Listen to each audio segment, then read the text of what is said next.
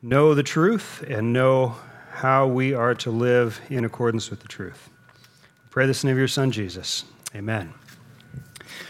So, we have spent uh, 12 weeks in the book of Daniel, and that finished up last week, and we're starting a brand new series today, um, which is also going to be 12 weeks. Um, Daniel turned out to be a, a, pretty cool series. Mike was more excited about Daniel than I was when we started, but hey, we found a lot of great spiritual truths in the book of Daniel, and I really enjoyed it, and I hope you guys all did too. There was a lot of, uh, of good, important things that we learned. And this new series um, is going to. Uh, to be a little bit different. We're instead of preaching through uh, one book of the Bible, this is a more topical series where we're going to be looking at the whole Bible and, and moving back and forth throughout it to uh, find uh, scriptural truths and themes in the Bible throughout the whole of Scripture. And our outline for the series uh, is, and is going to follow the major themes from that book that Mike was just talking about. The, the MasterLife Together book is, is uh, is going to be our basic outline. And, and I do encourage you, as Mike mentioned, to uh, we have some journey groups that are going through that, that book. Um, and it, as it says there, it, it is a, a, uh, a thing designed and experienced for small groups. So that's the, the author's intention for it. You can do it on your own, but it'd be great for you to get in a group that's doing it. We've got several groups that are doing that. You can check them out at the table in the back if you're not already in a group. Um, but uh, yeah, so uh, the goals of the book and of our sermon series is to help us all grow in our Christian faith and become closer to God and closer to one another. And we're going to be learning about ourselves, learning about what God expects from us, and about how to make progress toward the being the person that God wants us to be, and how to improve all of our relationships as well. And we're going to learn to know God better as we read His Word together, and we're going to hear and discuss what it means for our lives. So, as you can see, we have chosen a bit of a different title than, uh, than the book title. Uh, we are decided to call our sermon series A Godly Life because uh, we like that title and, uh, and we felt like that comes straight from the scripture, the, the memory verse for this month, where uh, in 1 Peter, where he says, God has given us all we need to live a godly life. And, um, and as we're seeking to understand what that godly life is and how we can make changes in our current lives to make us more godly. And we chose this image of a, of a flourishing tree.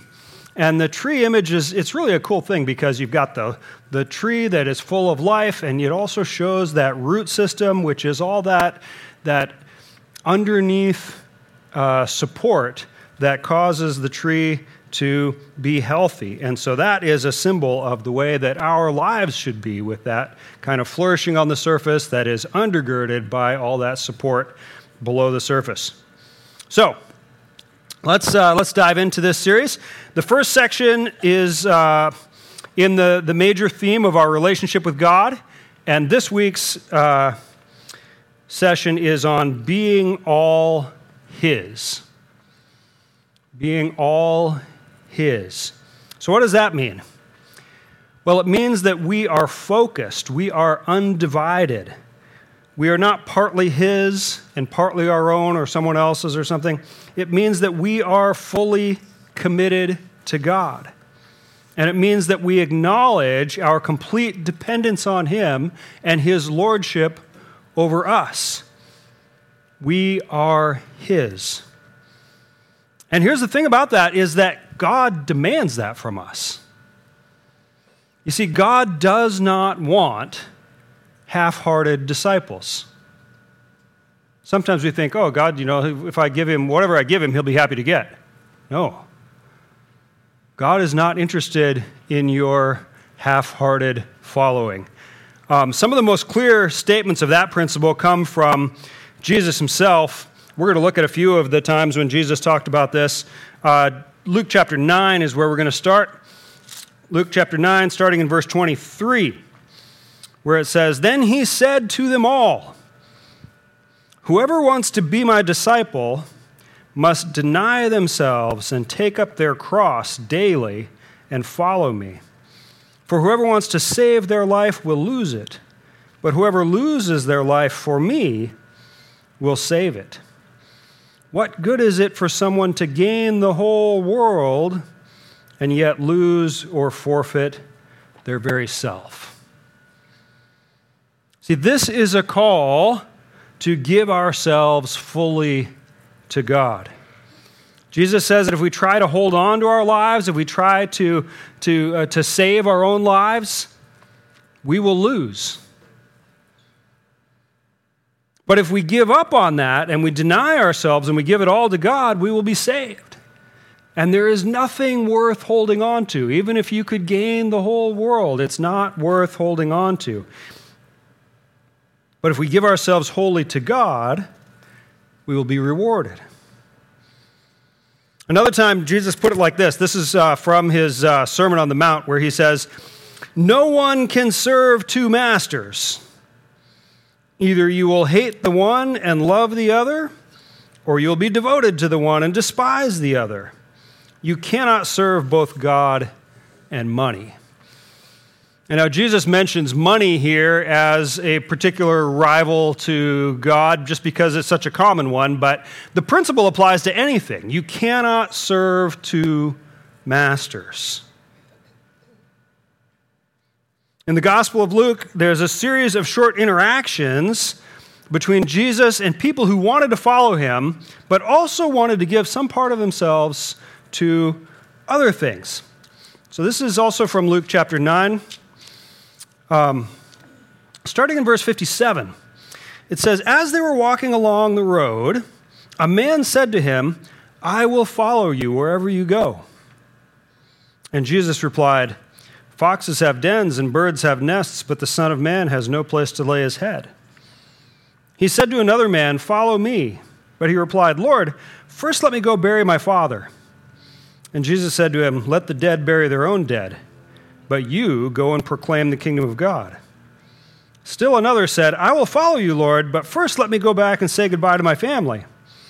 And Jesus replied, No one who puts a hand to the plow and looks back is fit for service in the kingdom of God.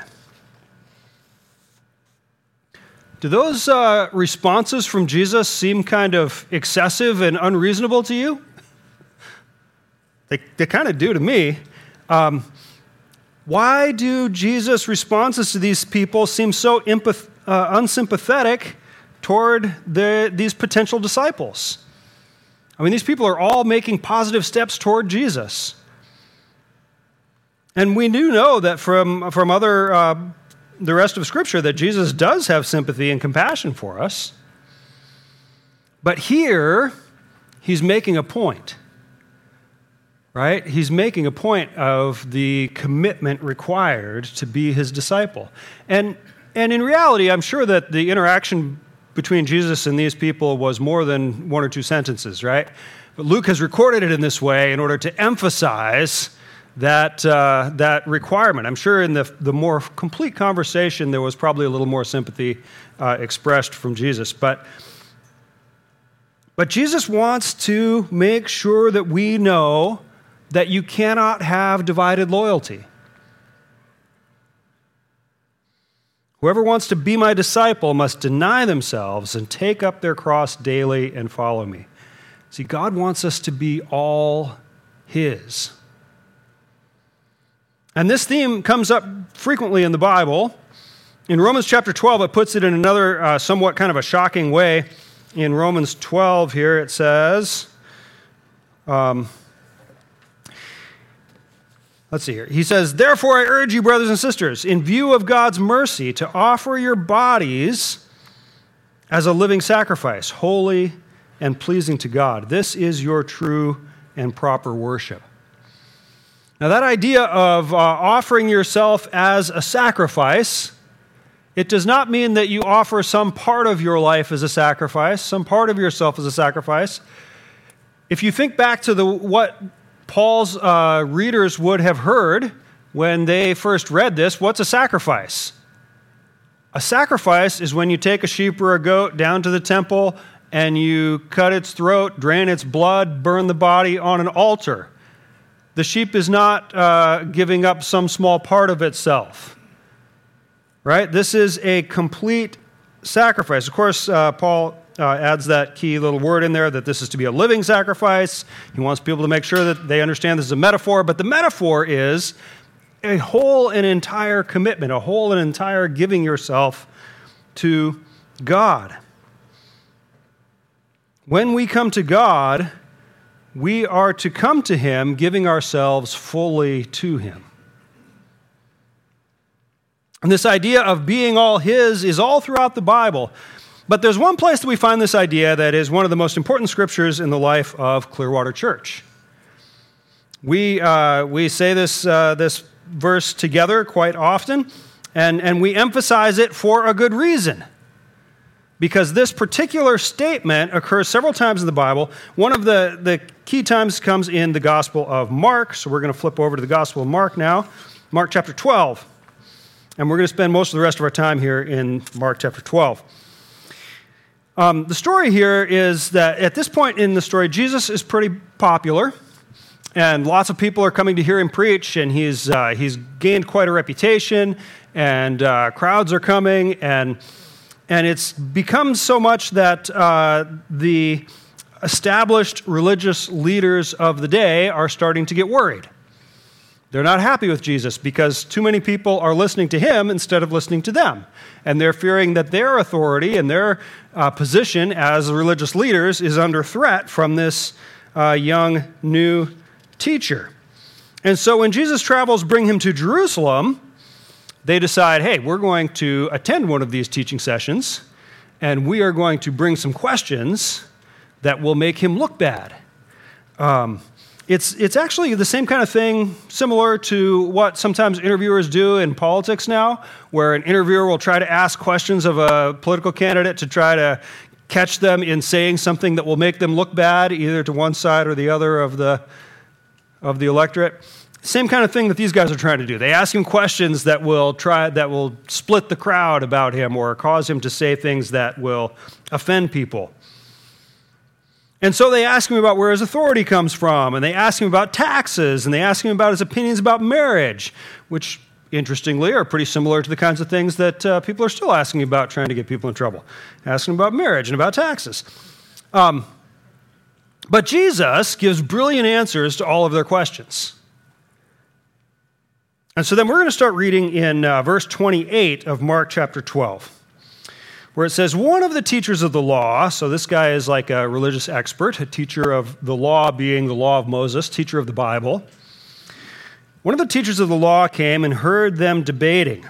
Noticing that Jesus had given them a good answer, he asked him, Of all the commandments, which is the most important? And this was apparently a, uh, a question that a lot of religious leaders and teachers had been weighing in on what is how, how do we summarize? You got this whole big bible. What how can how can we like summarize the whole thing? What's the most important part of it that we can see uh, to encompass all the rest of it?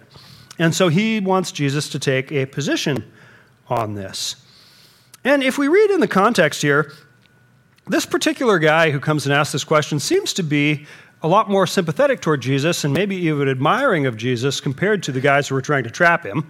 Um, he, he seems to, to be genuinely impressed and want a, an honest answer from, from Jesus on this. But anyway, um, here's what Jesus says. He says in verse 29 The most important one, answered Jesus, is this Hear, O Israel, the Lord our God, the Lord is one. Love the Lord your God with all your heart, and with all your soul, and with all your mind, and with all your strength. The second is this love your neighbor as yourself. There is no commandment greater than these. So, Jesus is quoting from the book of Deuteronomy, uh, which was one of the books written by Moses after his experience with God on Mount Sinai. He came down and a little time passed before he wrote Deuteronomy, but it's still informed by his experience of God on Mount Sinai. And this was one of the most often quoted sections of the Bible in Jesus' day. People would recite this. And in fact, we uh, often recite uh, this at the end of our church services here at Clearwater. We say, Now go out and love the Lord your God with all your heart, soul, mind, and strength, and love your neighbor as yourself. Um, and, uh, and it starts out with the way Jesus quotes it here, it starts out with the statement that there is only one God. And that is a crucial idea for us to remember. Now, most of us in our, our culture in our day and age today, we're not really tempted to think about the, or to, to believe that there are many gods out there, um, like people have been tempted to think throughout most of human history, and still are in many places around the world today. But even if we're not tempted to think that there are many gods, it's still important for us to think about the fact that there is just one God. Why is that? Well, one reason is because the fact that there is only one God emphasizes the importance of God. Right? God has no rival. There's no alternative out there that is close to him in importance. He is the only one who is worthy of giving ourselves entirely to him. There's no one else, nothing else that um, is comparable that we might consider to be worthy of giving ourselves to. Hear, O Israel, the Lord our God, the Lord is one. And part of what that means in this context is that He is the only one who is worthy of our love. And the rest of the statement that we stay together at uh, church here love the Lord your God with all your heart and with all your soul with all your mind and with all your strength, and love your neighbor as yourself. And this, of course, is another expression of that core idea of being all His. What part of ourselves are we to give to God in love? All parts of ourselves. So, I want to talk for a moment here about what does it mean to love God? Because obviously, it's not the same kind of uh, loopy infatuation that men and women feel towards each other when they fall in love. Um, that's not how we feel toward God. Um, that kind of love, that's great. I'm not dismissing that. I hope that all of you who are couples all experience it regularly. Um, but, uh, but that's different than, uh, than what, uh, what we have with God. Um, and it's also not really even quite the same as the more mature love that we have for our spouse and our family that includes truly seeking the good of the other and choosing what is best for them, even when it costs us. The love of God includes that, uh, but it, uh, because we are human and He is God, it's a different kind of uh, connection, a different kind of love, a different kind of relationship. Love for God includes admiration for God, of course. It involves seeing His greatness and His goodness and His own love for us. And when we, uh, when we love God, we want to please Him, we want to make Him happy.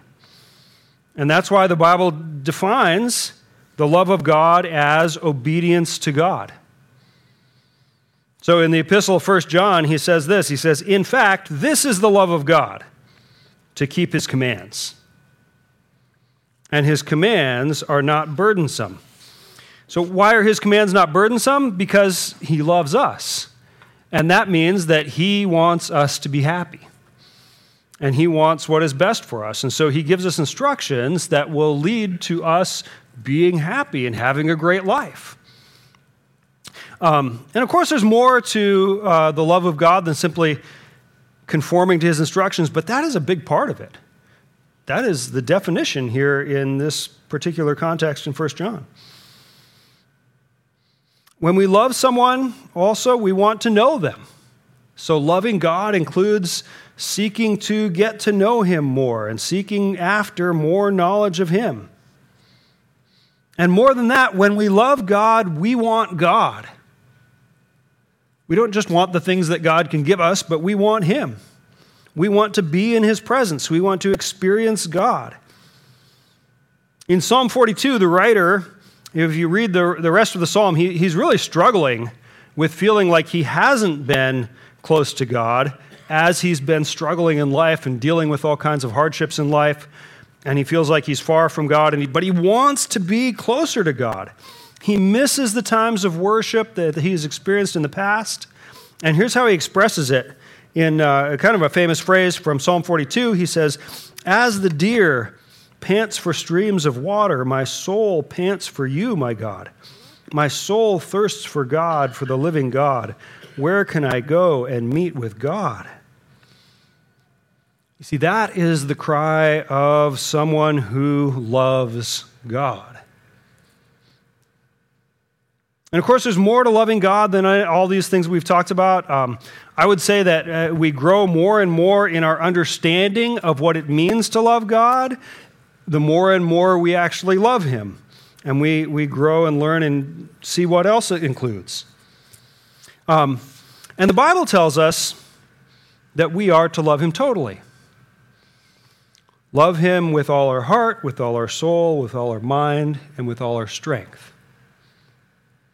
Now, I don't think that what Jesus had in mind here was for us to break down the precise definition of each of those four things and try to work out which part of you is the is in all those things. And, but but still, there is something to be gained here from looking at those four parts and seeing how each of those those four uh, parts of us can express love for God. And so let's let's do that. Let's um, let's look. First, it says we are to love Him with our heart. Well, the biblical concept of the heart is a little bit different than the way we uh, usually think of a heart in modern American culture. We tend to think of it primarily as the seat of emotions, especially irrational emotions. Your heart is what uh, wants all kinds of uh, irrational things. Heart and Brain comics. if you guys have see, ever seen these? Terrific Comics, exaggerated version for humor, of course, of what a heart, your heart is like and your rational side is like. If you don't know these comics, look them up on Instagram, they're great. But the biblical idea of the heart does include the emotions, but it is primarily the seat of the will. It is your, your ability to make decisions and to will and to desire things and to, to make choices. Where we are told we are to have wisdom is in our hearts. We're also to love God with all of our soul. That is, with all of our spiritual faculties. And exactly what that means is, is kind of hard to define, but it has to do with our ability to connect to the immaterial, the spiritual. When in Psalm 42 it says, My soul longs for God, it isn't just his emotions, it isn't just his will or his intellect, it is the soul that immaterial desire to be with God, to make a connection to God. And that's what is longing for God the way a thirsty animal longs for the water. The Bible also calls us to love God with our mind. I, I, I, think that's really important these days because sometimes people think that Christianity as a religion um, and, and it encourages us to leave logic and rational thinking aside and just have some kind of faith. And usually, when they talk about faith in contexts like this, they mean blind faith, which blind faith, as I understand it, means faith in spite of the obvious fact that it's not true. Um, that is not the kind of faith that the Bible calls for us to have. Uh, the Bible wants us to engage our minds, right? Our, our intelligence was given to us by God, and He expects us to use our intelligence to love Him. That means our thinking must be fully engaged in our religious life. God does not just want our hearts, He wants our brains too. So Christians should have no fear of scientific inquiry or logic or philosophy or literature, any of the other intellectual pursuits. Yes, all of those things have at times been misused to lead people away from God, but so has all the other parts of yourself that he's talking about here the heart and soul and mind and strength all those things have led people away from God. But used properly, they can all be used to love God. So engage your mind. Study to know God and His Word. Seek to love God with all of the intellect that He has given you. And lastly, the Bible calls us to love God with our strength. And in this context, that seems to be primarily talking about our physical strength. The work of our hands matters to God. We love Him by doing physical acts of love. That includes things like singing songs of worship, but it also includes things like acts of obedience to God. Remember that we saw a few minutes ago that the Bible tells us that to love God is to obey Him. And much of that obedience requires us to go and do good in the world with our physical strength. So, this is what God wants from us to love Him with our whole self. So, how are you doing? Are you fully loving God? Or are you trying to serve two masters? Or are you trying not to serve two masters, but it's hard not to? This is one of those times when the Bible holds up a standard for us. And when we honestly evaluate ourselves by the biblical standard, we will find that we do not measure up. It's like the time in the Sermon on the Mount where Jesus is giving a, a, series of very challenging ethical instructions. And it's clear that he's trying to get people to see that they fail to measure up to these ethical instructions. And just in case they're missing the point, at the end he summarizes. He says, Be perfect, therefore, as your Father in heaven is perfect. Well, what are we supposed to do with that? What are we supposed to do with the command to love the Lord our God with all our heart and soul and mind and strength? It's easy to say, but it's basically impossible to do. So here's a couple of things to keep in mind as we, as we look at these kind of standards that the Bible sets out for us. First thing to remember is that this is not describing what we need to do in order to be acceptable to God and in order for Him to love us and save us.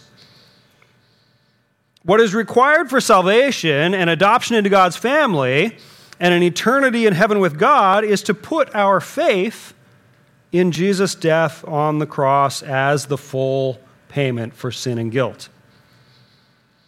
In fact, if we think that we are contributing to salvation, by making ourselves worthy of his forgiveness through our moral performance, that's a pretty good sign that you are not putting your faith in Jesus' death for your salvation, and you are in danger of not actually being saved.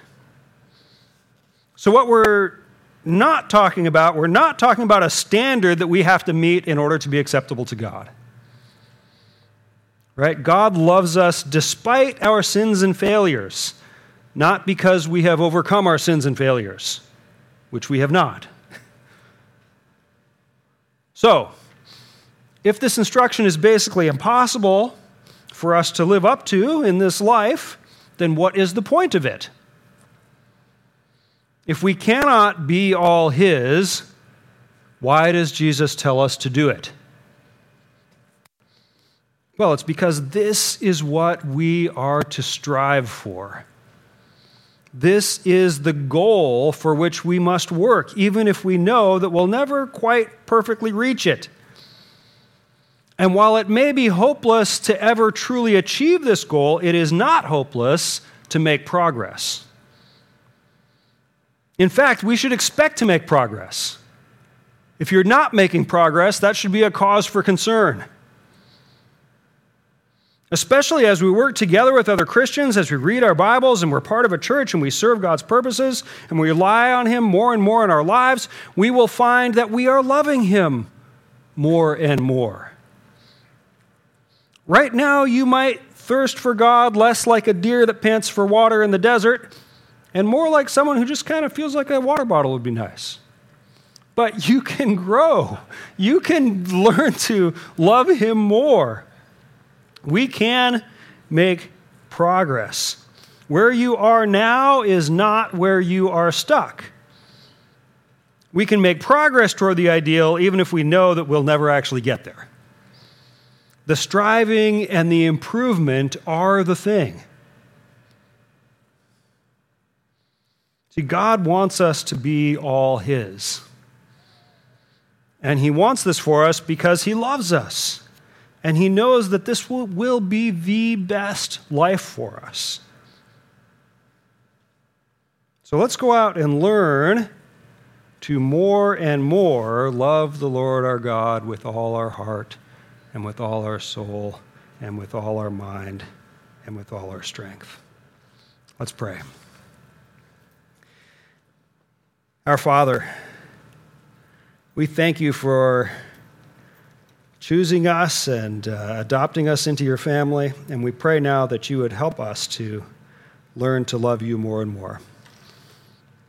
We, we ask for your Holy Spirit to be at work producing the fruit of the Spirit within us so that we can be all yours. Amen.